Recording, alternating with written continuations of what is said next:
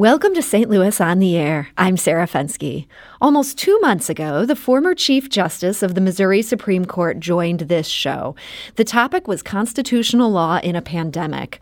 Michael Wolff is one of Missouri's elder statesmen, and on that day, in my opinion, he did not disappoint. In fact, in the two months that have followed that show, I found myself thinking frequently about what he said on the air that day, and I want to play that back for you all today. This is what former Chief Justice Michael Wolff said on April 1st about constitutional constitutional rights in the age of the coronavirus? There are a number of things that in ordinary times think of as being violations of your constitutional rights, which include the right to travel between states, the right to travel generally, uh, the right to associate, the right to freedom of association, the right to go to your church and worship as you wish. All of those take a back seat to the uh, uh, when there's a something that's facing a, a serious public health threat. So the courts see these challenges, and there will be challenges to these things. But I kind of had three guidelines for how we look at these things. First of all, in an emergency, as in a, as when, a, when there's a war or a pandemic that threatens the health or safety of the people, the government's going to do what the government's going to do, and we'll find out later, maybe years later, whether it was constitutional. My rule number two is that many of the acts of government during these unusual times are unconstitutional. But I'd have to tell you, see Rule 1. Uh, and then I have my third rule, which is really not a legal uh, principle, but I think it's probably true in sort of public health context, is that everything we do before a pandemic will seem alarmist. Afterwards, everything we have done may seem inadequate. So there we are. And the law tries to fit itself into that, and we have principles uh, that we need to remember. We need libertarians, conservatives, and liberals to remember our values because we're going to be sacrificing some of them in, the, in this time. And that again is Michael Wolff, the former Chief Justice of the Missouri Supreme Court. You can see why that thought lingered for me. He just said it, laid it all out so eloquently. Um, that was April 1st, and now it's May 28th. And many of those legal questions are still making their way through the courts. But a few things are becoming a bit more clear. And joining us today to dig into how these issues are playing out in the metro area in real time in courtrooms across the place is an ace panel of experts. And that today includes includes Bill Freivogel. He's a journalism professor at Southern Illinois University, Carbondale. He's also an attorney. Uh, Bill, welcome back. Hi. And we're also joined today by Nicole Gorovsky. She's a former prosecutor. She's now in private practice at Gorovsky Law. Uh, Nicole, welcome. Hi, Sarah. Thanks for having me. And last but not least, this month we're joined by Dave Roland. He's the Director of Litigation for the Freedom Center of Missouri. And I should note he also joined us on April 1st for that great discussion with Chief Justice Wolff talking about con law. That's his area of expertise. So, David, thank you for joining us. It is always a pleasure, Sarah. Thanks for having me on. So, as Michael Wolff noted so eloquently, the government is to government. And in St. Louis County, that has meant taking a local chain of gyms to court. They're called the House of Pain. And the county has taken them to court for opening in defiance of the health department's orders. Nicole, let's start with you. What is the basis of, of what the county is claiming here in this case? So basically, the county is claiming that our state constitution, some of our state statutes, and uh, the county charter all contain provisions that allow health officials to enforce restrictions to protect public health, and um, that they have chosen to use those uh, restrictions, laws, and um, um, established, um, you know, rules in the Constitution institutions and charters to um, say that it's just not safe for gyms to reopen at this point. Um, you know, again, that's going to be an interpretation of those uh, laws and statutes, and um, you know whether or not that's um, protecting pu- public health at this point, and whether that still needs to be done. And I think, you know, Judge Wolff's um, statement hits it exactly perfectly, which is, you know, there's going to be a lot of, uh, you know, secondhand quarterbacking on, you know, whether we got it right. And I say we as in society. you know, got it right on judging, um, you know, were we too restrictive? Were we not restrictive enough? Uh, Bill Freivogel, do you think the House of Pain has any chance to succeed on this? It seems like across the nation, gyms are the thing that people aren't quite ready to have reopen yet. Well, you know, I guess I don't know if they have a chance, but I think one thing that that hurt their chances was we did get a a, a, a, uh, a memorandum uh, decision by a U.S. District Judge Stephen Clark in a case involving another gym and a uh, an antique um, shop that wanted to open up, and he said that the city and county officials had the authority to to issue these health directives uh, during this time of a pandemic, uh, and that the courts were really not in a good position to second guess their decisions, and that the local, specifically that the local authorities in St. Louis and St. Louis County had that authority. It wasn't just an authority for the state health uh, director. So the, and, the fact a judge has said that does that mean that's kind of uh, all systems are a go? They can just do this now. well, it doesn't mean that all systems are go. That was a that was an order that turning down a. Uh, uh, a temporary request for a temporary restraining order. And so then there'll be a trial on the merits of everything uh, further on. But he went into a lot of detail uh, in in his in denying the temporary restraining order. And so at least in district in the district court, you know, that would be something that in U.S. District Court in Eastern District of Missouri, that would be something that the any other judge would have to would have to pay attention to. As, as for as for Mike's uh, wisdom, I mean, Mike's almost always wise, but I'd have to put I'd want to put a whole lot of footnotes on on his wisdom there. I mean, remember uh, there was a there there was a there were the Japanese uh, American internment camps in World War II. Mm-hmm. Uh, Korematsu, U.S. Supreme Court said that was just fine. It took them till last year to say, "Oh, we were wrong. We were wrong about that." And we we we're, we're we remember uh, some of the John Ashcroft excesses after 9 11, rounding up 5,000 uh, Middle Eastern men uh, with uh, no uh, reason to believe that they actually were guilty of anything. Uh, military tribunals. It's, it's actually it's actually at times of big stress on society that legislatures are more most, most likely to violate people's civil civil liberties. That's a good point. Um, Nicole, thoughts on this?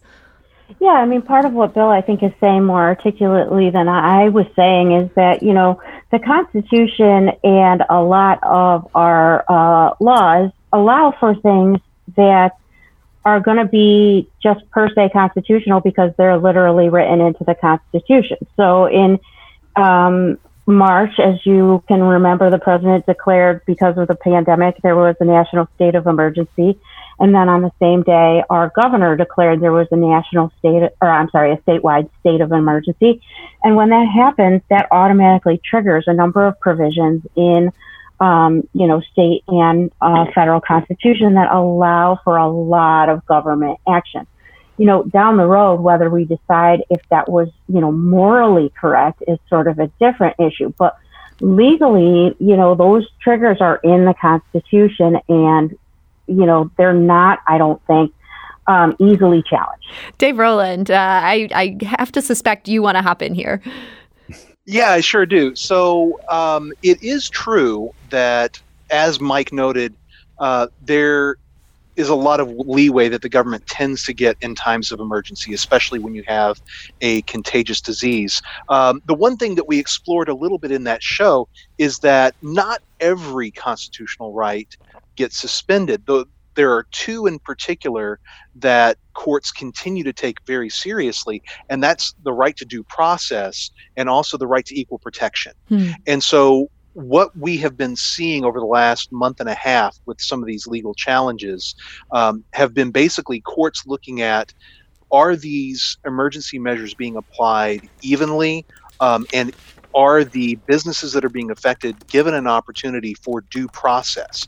Um, there was a case in Ohio recently where a gym successfully pushed back against the state regulations in part because uh, there was no process for them to follow to kind of get a reevaluation of whether they could be considered uh, a, an essential business or if they were being treated the same as other businesses. Hmm. And so um, I think that if House of Pain wants to assert a due process or an equal protection claim, uh, they may actually have a viable constitutional defense. Because again, um, even though emergency measures um, do allow for significant exercise of governmental power, those will never absolutely trump the Constitution itself. And so, uh, again, I, I think that the most important thing that government officials can do in the emergency time is number one, make sure that you are doing your business in public eye, you know, instead of doing things behind closed doors.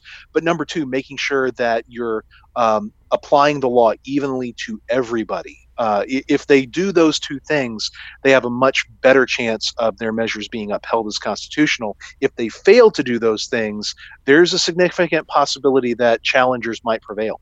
Nicole, thoughts on that? Well, I was just going to say that is a perfect lead in from Dave on um, the other case that we were talking about, um, you know, in uh, St. Louis County of some of these churches that are uh, looking at suing over their attendance limits and not being allowed to fully reopen because they are actually claiming exactly what Dave is talking about under uh, equal protection um, portions of the Constitution that they are being treated less favorably than these secular organizations or these secular businesses. And they're claiming um, that that is a violation of equal protection. Now, you know, it's arguable whether they are, and the fact that we're talking about two cases, one is a secular business and, you know, one is um, about a religious institution kind of leads me to believe that they're not being treated differently because obviously they're both unhappy. Um, but that is a great segue, I think, um, talking about the equal protection clause and um, whether um, places are being treated equally.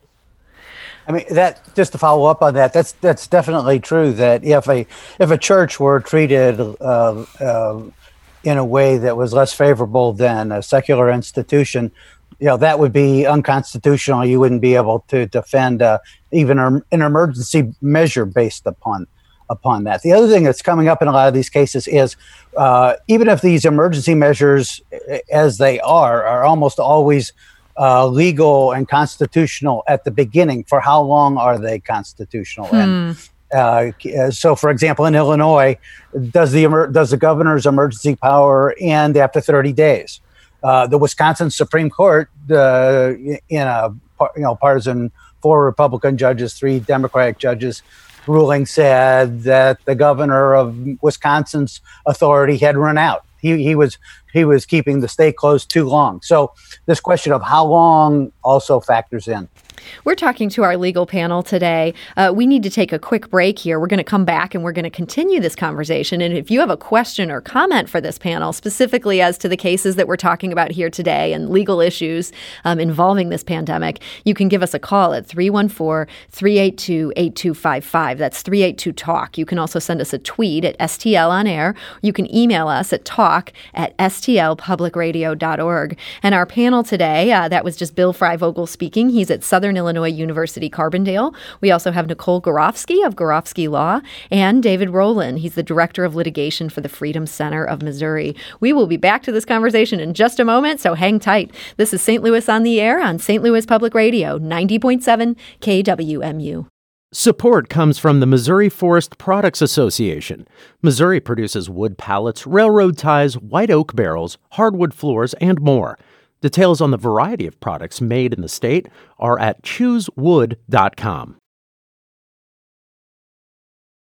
And now back to our conversation. We're talking to David Roland of the Freedom Center of Missouri, Nicole Gorovsky of Gorovsky Law, and Bill Freivogel of Southern Illinois University Carbondale. We were speaking a bit about the government's ability to just shut things down um, in this pandemic and what happens if a business tries to challenge that, as in the House of Pain, uh, which is a gym that St. Louis County is now suing, saying they opened before they were allowed to, and as in a church that is now suing St. Louis County saying, hey, these requirements are not fair to us. And that case is actually going to be in court this afternoon.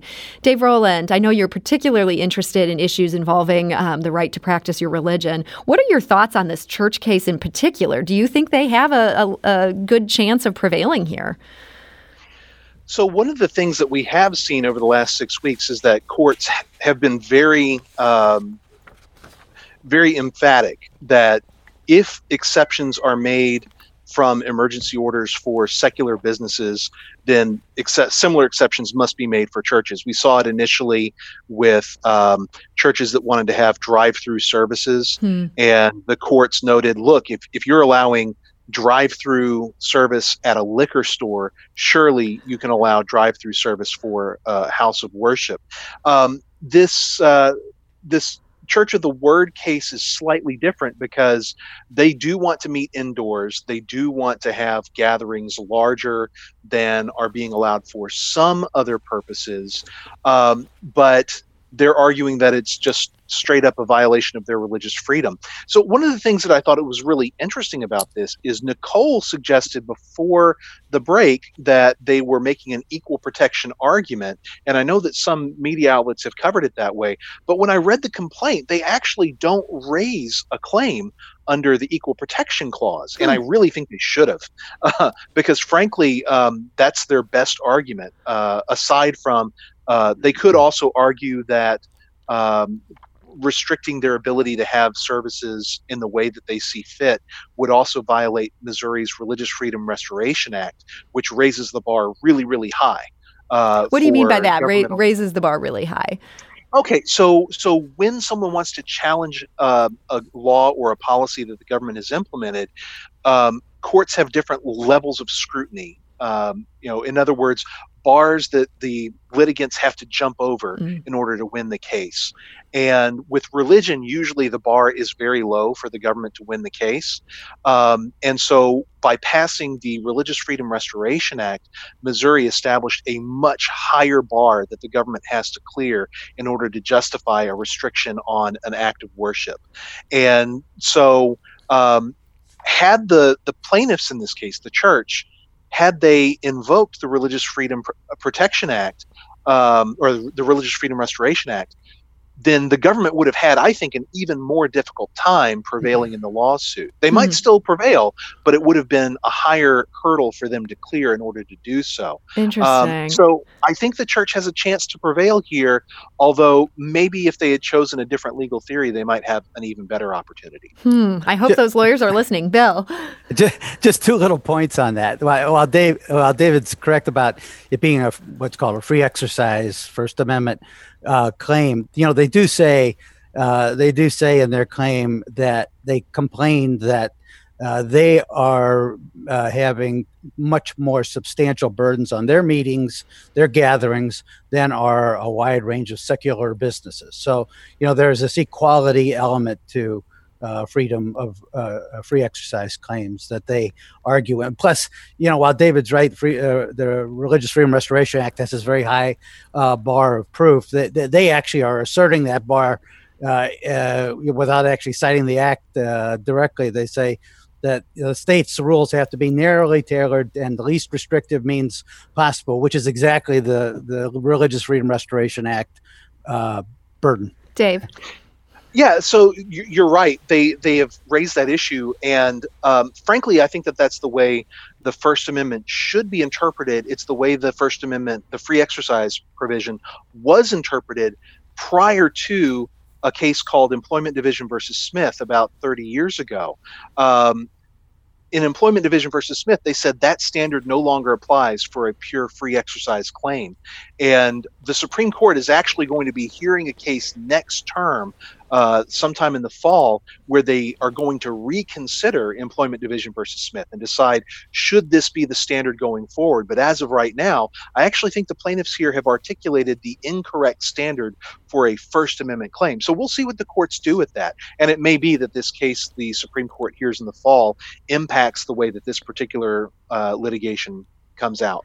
I do want to get to a couple other topics here, but before we do that, um, before the break, we've touched very briefly on how long these stay at home orders can go. And I know there is this lawsuit going on in Illinois that was actually filed by a state representative, this guy named Darren Bailey. And there have been some interesting developments on this case. Bill, can you get us up to speed on what's going on on the other side of the river?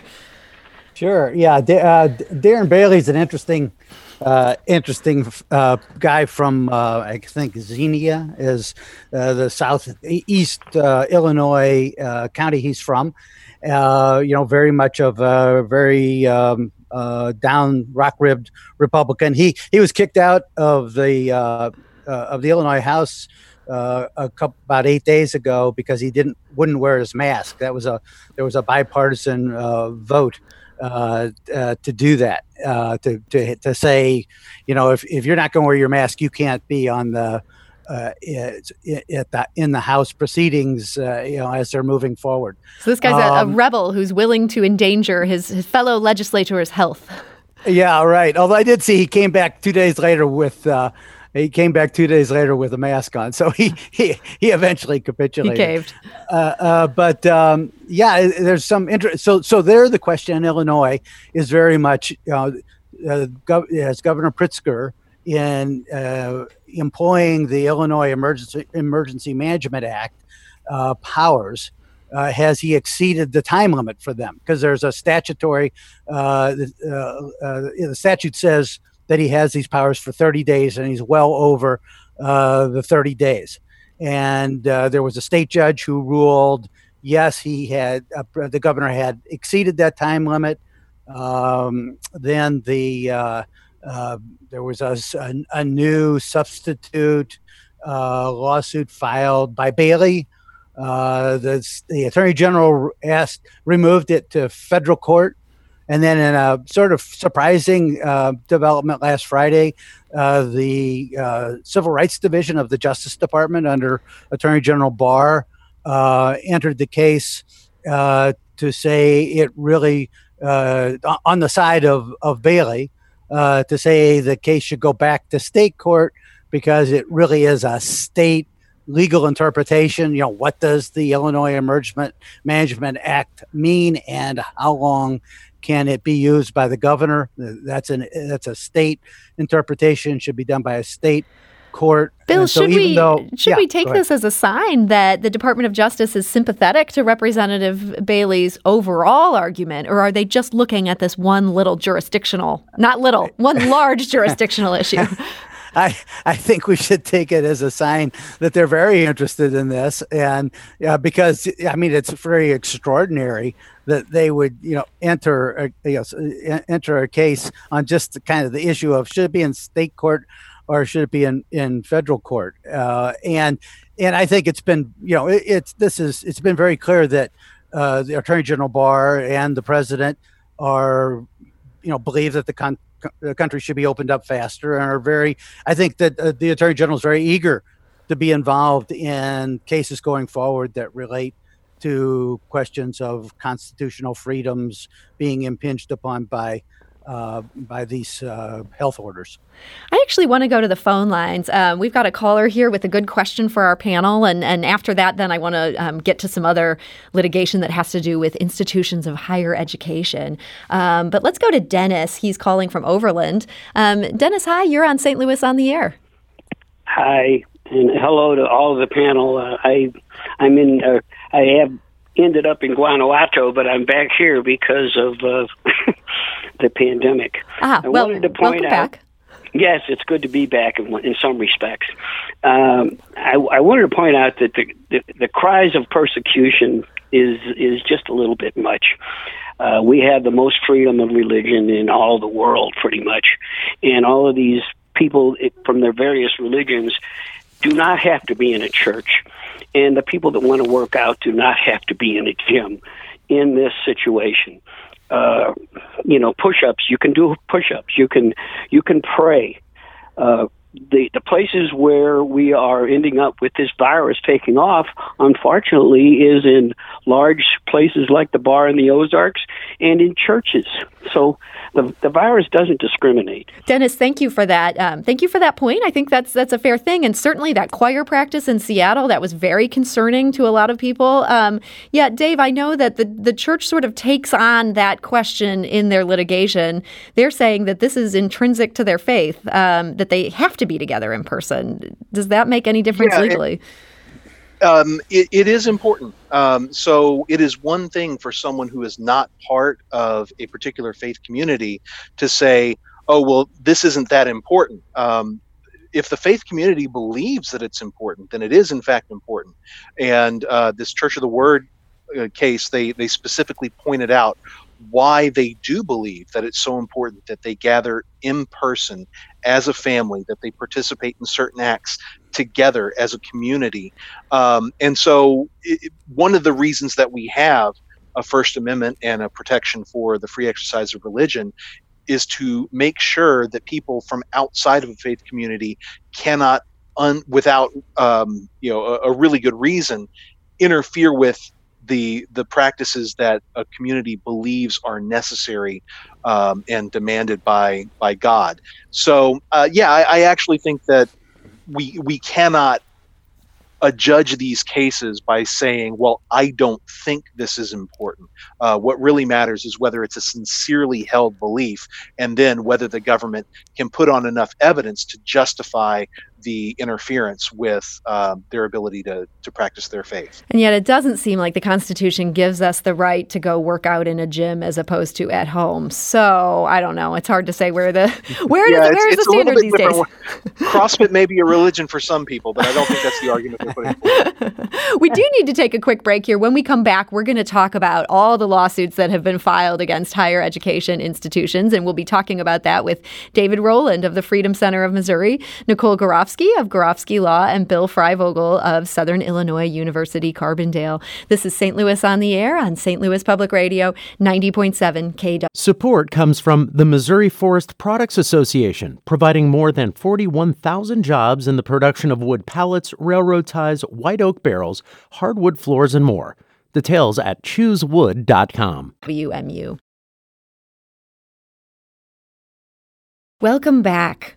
We're discussing all the latest legal news with our Legal Roundtable. Today, that includes David Roland of the Freedom Center of Missouri, Nicole Gorovsky of Gorovsky Law, and Bill Freivogel of Southern Illinois University Carbondale. And one of the major fronts that it seems like lawyers are going to be scrapping over in the coming months has to do with higher education. Now, classes in the spring semester moved from being in person to being online. Seemed like a pretty sensible thing to do at the time, but now universities are getting hit with lawsuits over this. Um, Nicole, what's the, the basic issue uh, that these people bringing these lawsuits are making? So, in non legal terms, the issue is basically that students, you know, who paid their tuition and, and, you know, paid for the entire college experience of being on campus and having their in uh, live in person classes are not getting that experience and are not getting those in person classes. And they um, you know, there are all kinds of class actions now on the legal terms um, popping up all over the country to um, have tuition returned because they are not getting the full benefit of what they were promised or what they believe that they paid for. And uh, it's actually a very interesting legal issue. And it seems like, I mean, when you stated in those simple terms, it seems like kind of a slam dunk. You pay to be on campus and reap all the benefits of being there. You're not on campus. Bill Freivogel, is it that simple? I don't think it is that simple. Uh, first of all, I want I want you everyone to know that my students got, got online everything they would have gotten in class, and they didn't have to look at me, so they, they, had, they had advantages. But I mean, so so the the legal issues involved here are like breach of contract, or unjust enrichment. Uh, I, I, was uh, noticing a, a, a, comment that was uh, by Christopher Schmidt. He's a partner at Bryan Cave, so he's a local he's a local person who's sort of an expert on this. Who was saying that he doesn't believe that any of the written agreements that that students sign uh, at the time they enter college say anything about in class uh, in, in uh, about getting their their uh, experience in class. I mean, not, I'm not saying that's not important. The whole college experience is important. Uh, but it may give these universities a little bit of an out if that's not specified. Maybe if it's, if it's not specified. Plus, there's the, all these sort of um, you know these various um, contract doctrines like uh, uh, force majeure. I'm not even sure if I'm saying that right, but it's just it's sort of is this an act of God? Is it really? Are they just are they doing as good a job as they could have? Uh, there's a doctrine of impossibility. You know, things came along that made it impossible for us to uh, to to comp- to to give the student everything that they uh, that they might have wanted in the college experience. But we're doing the best out. we can. Yeah, that could give them an out. Uh, okay, uh, doctor of impracticability. It you know it just became impractical to be able to have these in, in class. Uh, plus, on the whole unjust enrichment, the separate unjust enrichment claim. Uh, I mean, colleges are, are, they're not really getting. I mean, they're having they're having all sorts of financial problems. Mm-hmm. They're, they're not getting rich out of this they're, they're uh, even you know wealthy universities like Washington U has got has got all sorts of financial problems causing there to have furloughs and layoffs. We've actually heard from um, a number of listeners on this front. One of them is on the phone lines right now. Let's go to Brian, who's calling from Ladue. Um, Brian, hi, you're on St. Louis on the air. Good afternoon. Thanks for taking my call. So.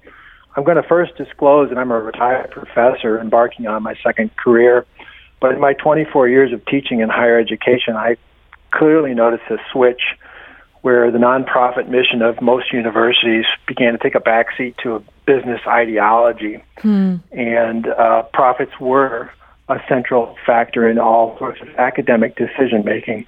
But I just want to bring up two real quick points.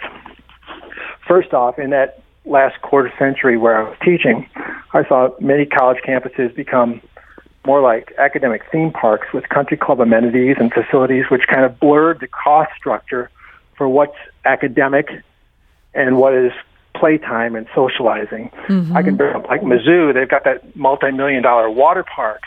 I don't know how that figures into the academic mission of the university and how the state can justify it, but we have it. And so I think, you know, buffet pricing is really one of the perils with the cost structure. Brian, that's a that's a really interesting point. I had not thought about that. And, and buffet pricing, you, you say it so so succinctly. It's a great term. I know you had one other uh, point one you you were hoping to make here. Yeah. So the truth is, education has never been cheaper in this country. Sixty percent of undergraduate courses nationwide are taught by adjunct professors who average three thousand dollars a class with no benefits, hmm. no contract. Yet, guess what? students pay the same tuition whether they're taking a class from an adjunct professor or a tenured professor with a Nobel Prize. So, yeah, I'm really glad that these lawsuits are happening because I think higher ed has become somewhat of a racket, and I hope that uh, it forces discussion about um, Brian, thank you so much for that perspective. It's interesting to hear. We also heard from Kathy via email. She's an assistant professor at Southern Illinois University, Edwardsville. She writes that she's actually furious about this lawsuit. She's incredibly disappointed on so many levels. One, she says this is greedy lawyers taking advantage of the COVID 19 situation. Shame on them. She says those filing this lawsuit have absolutely no idea how complicated and difficult it was for faculty at all education institutions to transition on the ground classes to online format. I am thoroughly insulted by the accusation that faculty and institutions of higher education would not do everything we possibly could to provide high impact and effective learning for students. It's preposterous to think faculty, administrations, and IT staff were working less or providing less quality education to students during this time that justifies less tuition. And, and she has quite a bit more to say. It's a, it's a great comment. But Nicole, I'm very curious to hear your thoughts on, on all this. Yeah, I mean, to take some of the, I mean, look, if you get bogged down in professors saying they worked hard and students saying what they didn't get, I mean, obviously those are factual disputes. I want to talk a little bit about some of the legal issues because I think in Missouri they're actually fascinating and they're in flux. So to get a little bit boring and give a little bit of history on this, um, a couple of years ago, or maybe it's only even one year ago, there was a lawsuit in Missouri of Missouri corrections officers who sued the uh, state uh, because they were doing some pre and post shift work that they were not getting paid for. But what was some interesting legal theory that came out of that case is that you can kind of cobble together a contract um, against a state uh, institution out of documents that aren't necessarily uh, what you would think of as traditional contracts. Hmm. Um, and so I think a lot of what universities have traditionally stood on is that we don't have a contract with our students. Um, could be in flux. And so I think it's an interesting legal claim for students to say, yeah, look, the university does have a contract with us. And what they promised us is cobbled together with, with potentially what the first caller was talking about. These are the things that they promised us. Look at what they advertise on their website of, you know, we're going to come to campus. We're going to get to utilize all of these wonderful facilities. We're going to have this college experience. And so um, I read, I did actually read the lawsuit, and there's, you know, some of that legal theory in there of look at um, the false advertising that was promised to us through these websites of, you know, things that we were going to get to utilize. And um, that's going to be, a, I think, a fascinating legal argument for some time to come. Dave, what are your thoughts on this? Yeah, so I'm glad Nicole brought up the the idea of, of false advertising because I I want to point out that the university at the beginning of the semester had every intention of providing the experiences that they were talking about. It's it's not like they misrepresented themselves. Um, there was an intervening situation that prevented them from providing the services that they had intended to. And, and so I think that there is a really interesting argument as to whether this the students should be entitled to a partial refund. And and one of the other factors in this is apparently the university did offer refunds for things like housing and certain other fees, parking fees. They refunded, or at least on a on a student by student basis, they were refunding those things. Is this the University um, of Missouri? I know there's several of these entities being sued, including Washington. Washington. Washington, Washington. University. Is, oh, okay. So in Washington's case, they did remit a bunch of those fees. You're saying? Right, but not the tuition. Mm-hmm. And, and so basically, Wash U's position is, you know, we agreed to provide education and you got that edu- education even if it wasn't quite in the format you were expecting so we have no obligation to refund you for uh, for the services that we provided i think going forward what's really going to be interesting is how many students end up changing their institutions based on the adjustments that the universities are making. Mm-hmm. Um, I, I, don't know that this kind of a lawsuit is really going to be an effective vehicle for them. I think what we're likely to see is market forces driving a change in the way that education is delivered because students may really prioritize certain experiences over others or they may not. They may prefer to economize. Well, and, and, speaking of market forces, doesn't this put tremendous pressure on these colleges to offer this in person experience in the fall? Because if they don't, students may well vote with their dollars. And there's potentially a real danger in that in having a, a bunch of kids back in, in dorms. I can see this cutting several different ways. Bill, any, any thoughts on yeah. what this could do outside the courtroom?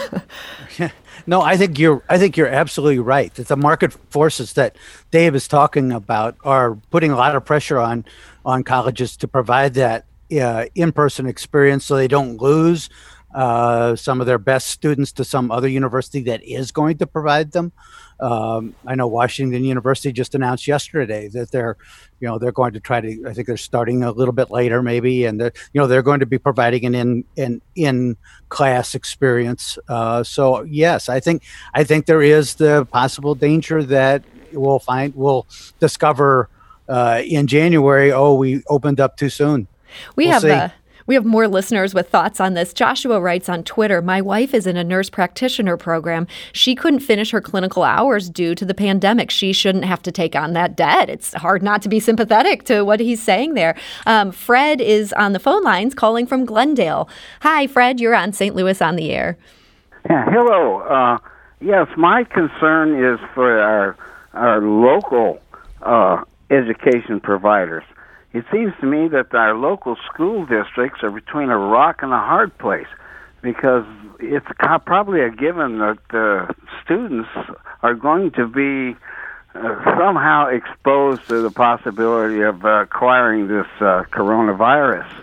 Now, I was wondering if the school district were to require a hold harmless agreement from the parents of students returning to class, if in fact such an agreement would be enforceable it's kind of like you know if you're having your roof done with by a contractor, the contractor can have you hold, sign a hold harmless agreement if, if an accident would occur or something. Fred, that's a that's a really good question. Like, could people agree to find the university not liable if it let people come back in person? I, I hope I'm stating that right. Does anyone on our panel have a, a strong thought on whether or not that would even be possible?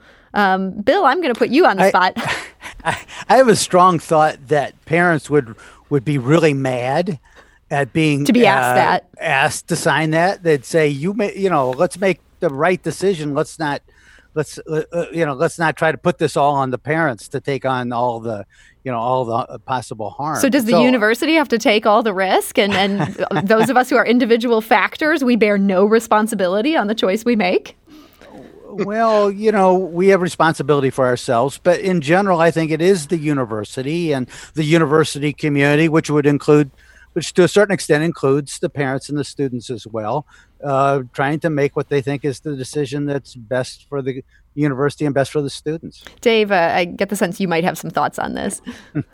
yeah, you know, I think it's a, a a good question about the extent to which universities, you know, could ask this question. You know, can can you uh, require students to enter into a hold harmless agreement? Um, but I actually think that a lawsuit based on the possibility of contracting an illness is pretty far fetched. Hmm. Um, you know, fact of the matter is, everyone who uh, is is a part of society now understands that there are certain risks to going out and interacting with other people. But how would a plaintiff prove that the school is responsible for them contracting an illness. So does the I university mean, actually, you can get literally anywhere. The university would actually have more liability then if it doesn't come back and no, students I, don't I get actually, that in-person thing. They'd, they'd, have a better chance of suing over that oh, than, than oh, if no. they got it. well, I'm not going to say a better chance because I, I don't know that I'm optimistic about the, the likelihood of prevailing on this lawsuit. Sure. But um, but I, I do think that that's that's an interesting point. I think it would be really difficult to prove that a university is liable for, say, a student getting coronavirus. Um, frankly, it's it's more likely that the university could run into trouble with its faculty or staff. Mm-hmm. Um, but uh, but but I think that you know we're going to have to watch and see how these schools adapt. And and in fact, they can ask students um, and parents to enter into a hold harmless agreement. Uh, I don't know the extent to which the parents or students will be willing to do that.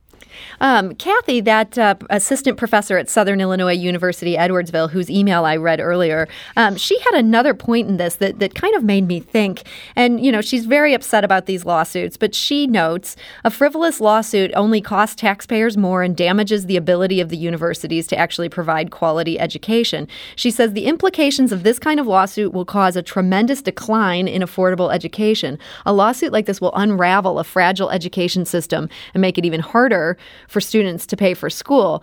Now, whether or not that, that point is correct on its face, I imagine that for judges hearing these cases, you know, there's a lot of concern that, hey, if we say that schools can't do this, that the whole system could just topple. Is that something that a judge is allowed to take into account? Or do they have to just look at the situation in this particular case? Bill, any thoughts on that? Well, yeah. I mean, A, I think this is not a frivolous lawsuit, uh, even though I think they probably aren't going to win because uh, I think the defenses are, are, are really good.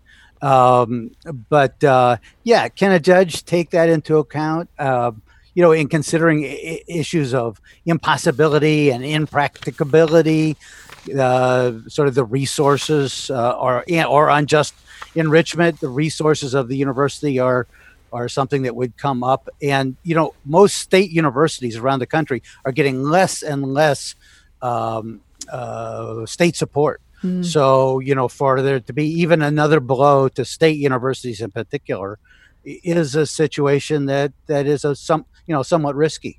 Dave. So, as to the question of should judges take these things into account, I think the answer is no.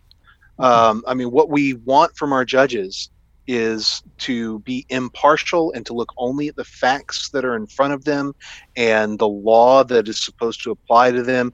And so I think that it would be improper for a judge to think outside of the four corners of the case that they're considering and say, well, I, am going to rule this way because I don't like the implications mm-hmm. of ruling the other way. Um, now, does that ever happen? Ah, maybe it does, but uh, yeah, I'm not going to point any particular fingers. Nicole, thoughts on that? Yeah, I mean, just to add on to what Dave was saying, I was going to agree with yeah they shouldn't but as a practical matter they all do. Hmm. well that's uh it'll be interesting to see how this the students then could have an uphill battle here. Um, we've just got a couple minutes left here but i feel like we need to mention on may 19th missouri became the first state in the country to execute someone during this pandemic. And the texas criminal court of appeals again we're talking texas here they put a halt to executions in that state after facing a legal challenge for one death row inmate. The court, quote, determined that the execution should be stayed at the present time in light of the current health crisis. Uh, Bill, are you surprised Missouri went ahead with this? I guess I'm not surprised, but I think it was a horrible injustice. And you know, my I put I would put my argument less on the fact that we're in the middle of the COVID crisis and more on the fact that this this individual, uh, you know, Mr. Uh, Barton, had a a pretty good case of actual innocence. Uh, hmm. Uh, Mike Wolff, we heard from at the beginning of this of this show, wrote a really good op-ed uh, in the St. Louis Post Dispatch, and he has written a number of dissenting opinions while he was on the, the Missouri Supreme Court, pointing out that the case against this uh, individual that he had uh, stabbed someone 50 times was incredibly weak. It re- relied mm-hmm. on two particular things. One one was a jailhouse snitch. Uh, that that is always an indicia of of a false uh, of a of a questionable prosecution. Um, in our you, last minute here, Nicole, uh, thoughts on that? I know you're a former prosecutor. Yeah, I'm going to disagree with Bill here. I don't believe in the death penalty, and so um, maybe that that sort of clouds things. But as a former prosecutor, I look at the cases um, and when someone's claiming actual in- innocence, you know, that happens in, you know, er- almost every case I've ever tried. Someone claims actual innocence, right? So I did a lot of digging into this case and I went back into, um, you know, the, the facts. And in fact, this one was in the attorney general's office while I was there. And I know the person who uh, did a lot of the appeals. And um, there's a lot more evidence than the press was making it sound like that they hmm. made it sound at first i was like oh my god this only relied on blood spatter and i know that that's gotten controversial in the last 30 years from you know when it happened but there's actually a lot more evidence uh, if you dig into the record and uh, juries found him guilty every time it was overturned on on some legal technicalities but um, I thought it was a relatively weak actual innocence claim. Uh, okay, well, some controversy um, around that death, as there always is in, in capital cases. And that's a sobering note to end on, but unfortunately, we're out of time. Nicole Gorovsky of Gorovsky Law, thank you for joining us today.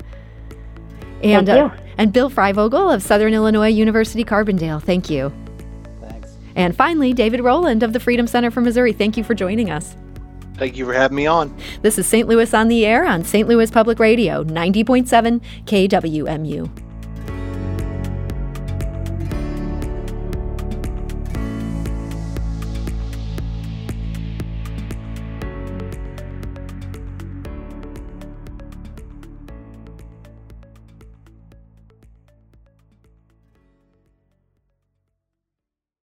Support comes from the Missouri Forest Products Association, providing more than 41,000 jobs in the production of wood pallets, railroad ties, white oak barrels, hardwood floors, and more. Details at choosewood.com.